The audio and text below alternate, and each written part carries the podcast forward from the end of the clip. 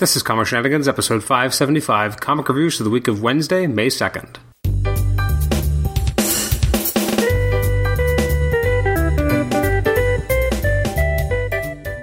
Welcome to the Comic Shenanigans podcast. I'm your host, Adam Chapman, and this is our episode looking at uh, reviews from books that released on Wednesday, May 2nd. As I record this, it's May 9th, so it's almost time to look at new comics, but before we do, let's take one last look backwards at the month, at the week that was, uh, which was May 2nd. Uh, the books I will not be talking about, but I did want to at least mention that they came out, include new issues of Astonishing X Men, Captain America, let's see, Suicide Squad, Hell to Pay, Cyborg, DC Nation Zero, Deathstroke, Hunt for Wolverine, Weapon Lost, Infinity Countdown, Rogue and Gambit, The Shield by Hickman and Weaver, The Rebirth, which is a recollection of the first few issues of that miniseries which never ended, which is finally going to re- reach its end, uh, Venomized, Weapon X, X Men Gold, and You Are Deadpool. So, what, pray tell, did I have a chance to read? Well, I don't have a lot of time on this podcast, but I actually read a lot of comics. Uh, first up, we have Action Comics Special. This is issue number one, or Action Comics Special number one.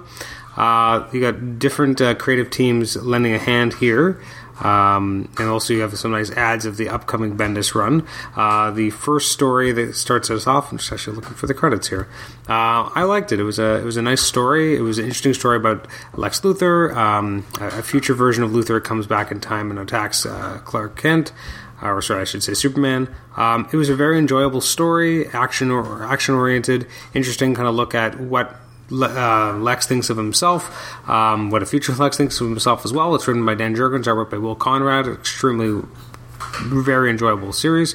Uh, then you have another book which I thought, or another story which uh, I didn't really enjoy as much. Uh, it's the uh, was Su- Suprema Est Lex by Mark Russell and Joel Thompson. Uh, looks like he's going to be running for president. That part was kind of cool, but otherwise, I wasn't a huge fan of the way that this was written, and I just didn't really like it. And then, last but not least, we have a story uh, called Driver's Seat with Superman and Lois Lane in it. Uh, it's by Max Landis, artwork by Francis Manapul. Um, it's a gorgeous looking story um, by Manapul, uh, an interesting story, and I like the, the Merry Christmas uh, Lois moment. And uh, yeah, it was kind of a weird hodgepodge of different bo- different um, stories. Um, overall, I'll give it maybe a seven. Uh, I think the strongest was definitely the Dan Jurgens story by, with uh, Will Conrad, but um, not a, not a bad you know package. Uh, you get what like like fifty something pages. Um, it's actually not not that bad. Um, you get a lot of content there. Then you have Avengers number one, which is the launch of the new series. Um, this is by a great team. You got Ed McGuinness on art and Jason Aaron on story. Um, it's good. It's got big, big, exciting. Um, artwork. Um, the inks are by Mark, Morales. The color is by David Curiel. I really enjoyed it. Um, I mean, not a ton happens here, but it is a nice way of picking up off of uh, uh, the Marvel Legacy one shot from last year, kind of putting together what this team's going to be. So far, we just kind of have the core three, and we're seeing other characters that are eventually going to be part of the team as well. I enjoyed it. Um, did it have the most plot progression? No, but it definitely was kind of exciting. I think there was a lot of pages devoted to the BC Avengers or whatever you want to call them, and I think those lagged a little bit more. But everything else I thought was pretty exciting and uh, had a lot of energy, and a lot of that's because McGuinness. Uh, Aaron does a good job of trying to kind of pick up where all these different characters have been in really weird places in the last few years, uh, and actually putting them back on a proper Avengers team with the core three. I don't know if I really buy the idea that they kind of feel like they have to kind of bring the Avengers back to the core, and it has to be them them three. I don't know if I really think that Cap would have that much ego on him, but um, from a meta standpoint, it definitely fits, and I think that's what people want to see. I mean, we've had years of very different Avengers books, and I've appreciated that uh, for diversity's sake, just to have so many different characters, really, you know, trying something different. And if you look back historically, there's been a lot of different types of Avengers teams, and I like that. But after a while, you go back to the core and you do that for a little while. I mean, Busiek did it. Uh, I mean, Bendis Bendis kind of did it, but not really. But everyone's kind of tried to do it uh, to bring it back to kind of that core idea. Uh, so uh, uh so far I'm in, and the art's really enjoyable. I'm going to give it an eight. Next up is Batman 46. Uh, this continues the storyline about Booster Gold. Uh, I like it, but I don't love it. Uh, it's written by Tom King, who I do love. Uh, it's a year after the last issue, uh, with what uh, Batman, uh, sorry, Bruce Wayne kind of made a big choice, uh, but Bruce Booster Gold is trying to fix things.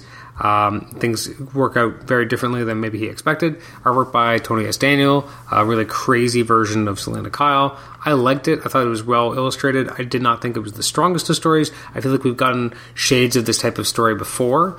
Um, so it was still entertaining, but it wasn't quite maybe up to the, the high standards that I expect from Tom King, which maybe isn't fair, but when he knocks it out of the park so often, it's difficult when he doesn't do that.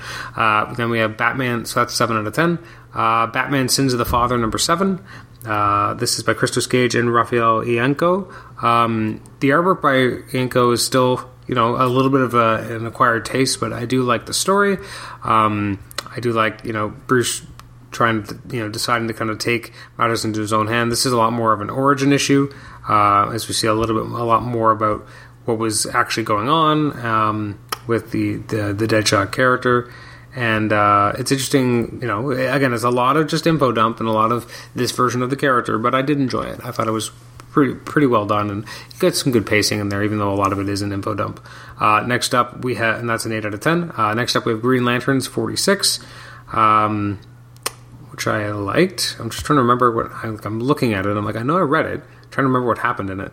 Oh yeah, okay. Uh, it's an inter- it's an interesting story. You get a lot of different characters uh, trying to they're trying to rescue um, Jessica. Simon kind of goes deep into I guess was their mind or ends up going kind of up against an evil version of himself. Um, like with most issues that have done really well in this run, and so this issue is by Tim Seeley and I guess V. Ken Marion. Um, it really gets down to the core essence of the characters and really understanding where they come from uh, from a deep characterization level. A lot of this run has been about who these Green Lanterns are as people, how they interact as a team, as a partnership, and, and understanding who they really are. And it's a little bit less about the superheroics and the cop stuff, although that's obviously still important. But I feel like it's a lot more about the characters, and I thought this issue was a really good example of that. Uh, I'm going to give it an eight. I thought it was pretty solid. Uh, next up, we have uh, Nightwing. This is issue number 44. Um, I'm trying to remember. Oh yeah, beautiful uh, alternate or variant cover, I believe, by uh, John Romita Jr. Uh, very much in the style of his. Someone's on a rooftop and there's rain, and you have the classic one of Spider-Man. He's just kind of hunched and looking over at you, whereas Nightwing's just running at you, which I thought was cool.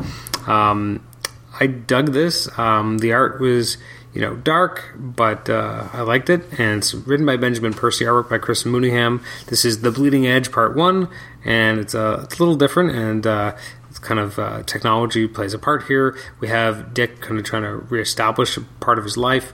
The artwork is dark. It isn't quite as light and exciting as maybe previous issues had been. Um, I'm interested to see where they go from here because things look like they could go very poor. Um, but I, I liked it. I'm going to give it a seven. I wasn't like quite an eight, but it was it was close. It was an enjoyable read. The artwork's a little darker in tone. The inks are a little rougher, and uh, I don't know if it quite goes with. Maybe it does go with the story, but it's it's kind of a, a, rough shock when you're used to more elegant inks that I feel like we've gotten in the last little while on Nightwing, because his character that kind of works more with kind of a more graceful visual sense. Uh, and then last but not least, we have Spider-Man 240, uh, which is the last Brian Michael Bendis uh, Spider-Man issue. Um, okay, well, this is written by Brian Michael Bendis, artwork by Oscar Bazaldua. Um, I think it was, you know, it was fine. It was a weird last issue because you have like all this action happening on the helicarrier. It felt like everything was kind of given very was very quickly wrapped up, and we didn't really get a good sense of exactly how and why. Um, now the issue is obviously, and if you read the letter at the end, um, you know it's it's it's kind of Brian Michael Bendis writing about what happened to him. He obviously had a very dire health scare in late 2017. And this is him kind of find a way to write through it and write about it and bring it into his work and have it occur to Miles Morales in, in a way. Um, that being said, does the issue work as his kind of his last issue? Does it feel like it really pays everything off? No, I don't think it does. Um, it's an emotional issue, but it doesn't feel like a proper last issue. Like it doesn't feel like he really went out with a bang. It was kind of a weird. It just didn't feel like he planned for it, which obviously is the case because you know things happened and he decided that he had to write this. Um, but it's just it ends up giving the last you know bunch of issues a weird discordance with each other. It doesn't feel like we really get the payoff to a lot of what we should have gotten the payoff to. Uh, that being said, the last couple pages we have him writing a letter to the reader, and that's really interesting and uh, really heartfelt. And that I think was was better written than the rest of the issue. Uh, I'm going to give the issue like a. I'm to give it like a, I don't know, I guess a seven. It's not a bad issue. It just, it, it fails to capture the rest of the storyline very well. So I just felt like it felt like a weird offshoot, but it makes sense, and obviously it's heartfelt. And if you read the letter, I think the the letter is extremely worthwhile. And it's a nice kind of goodbye to what Sp- Ultimate Spider-Man was, the concept, the characters, uh, Bendis's long term on the book, uh, going back what 18 years, 17 years, no, 18 years. So it's pretty crazy, and that's that's a lot of books. So I'll miss him on Spider-Man in general, but I the last little while, I can't, you know, I don't know if I've really enjoyed it that much. I think bringing Miles Morales into the regular universe took something away from the character, and I don't think it, the character ever got it back. And uh, I miss it being its own thing and feeling like it was honoring the legacy of Peter Parker as, as opposed to just living in the same character in the same world. Uh, I, I, think it did take something away from Miles' specialness and his legacy, uh, or the fact that he took on the legacy of Peter Parker. Anyways, I'm going to give it a seven. Uh, that's everything I'll be talking about today. Uh, this was a little bit of a quick. Uh, looking forward to next week. Some of the releases that we'll be talking about might be Darth Vader. Uh, probably Despicable Deadpool 300. I'm excited about that. Uh, probably I'll be talking about Hunt for Wolverine, uh, Incredible Hulk, um, Old Man Logan, Spectacular Spider-Man for sure. I'm, I'm, probably one of the first books I'll read. X-Men Blue, Venom. over on the DC side, what's coming out from DC next week uh, I don't know, something. Something's coming from DC. Here we go. Uh, Bat- Batgirl and the Birds of Prey, Batman White Knight. Uh, what else we got coming? Not a lot from DC actually. New Superman and the Justice League of China, Justice League No Justice. Uh, let's see, Sideways, Suicide Squad, The Flash, uh, Wonder Woman, and a bunch of other books as well. So we'll be talking about them in our next reviews episode. You can uh, rate and review the show on iTunes, subscribe to us on iTunes, and also listen to us on Stitcher. You can email me at comicshenanigans at gmail.com. Uh, upcoming episode uh, will be, I think our next episode is our conversation with Chris Sotomayor, and then I think we go into a couple weeks of movie review episodes, and then we come back with uh, either Brian Wood or Jim Krueger or uh, one of the other artists, uh, sorry, writers that we have coming up as well. So uh, some good stuff, and I'm looking forward to uh, chatting with them and having it on the show and having everyone listen to it. You can yeah, as I said, I was going to say you can email me, but I already did that. Uh, thanks for listening to Comic Shenanigans. This has been episode 575. I am your host, Adam Chapman, signing off. Bye bye.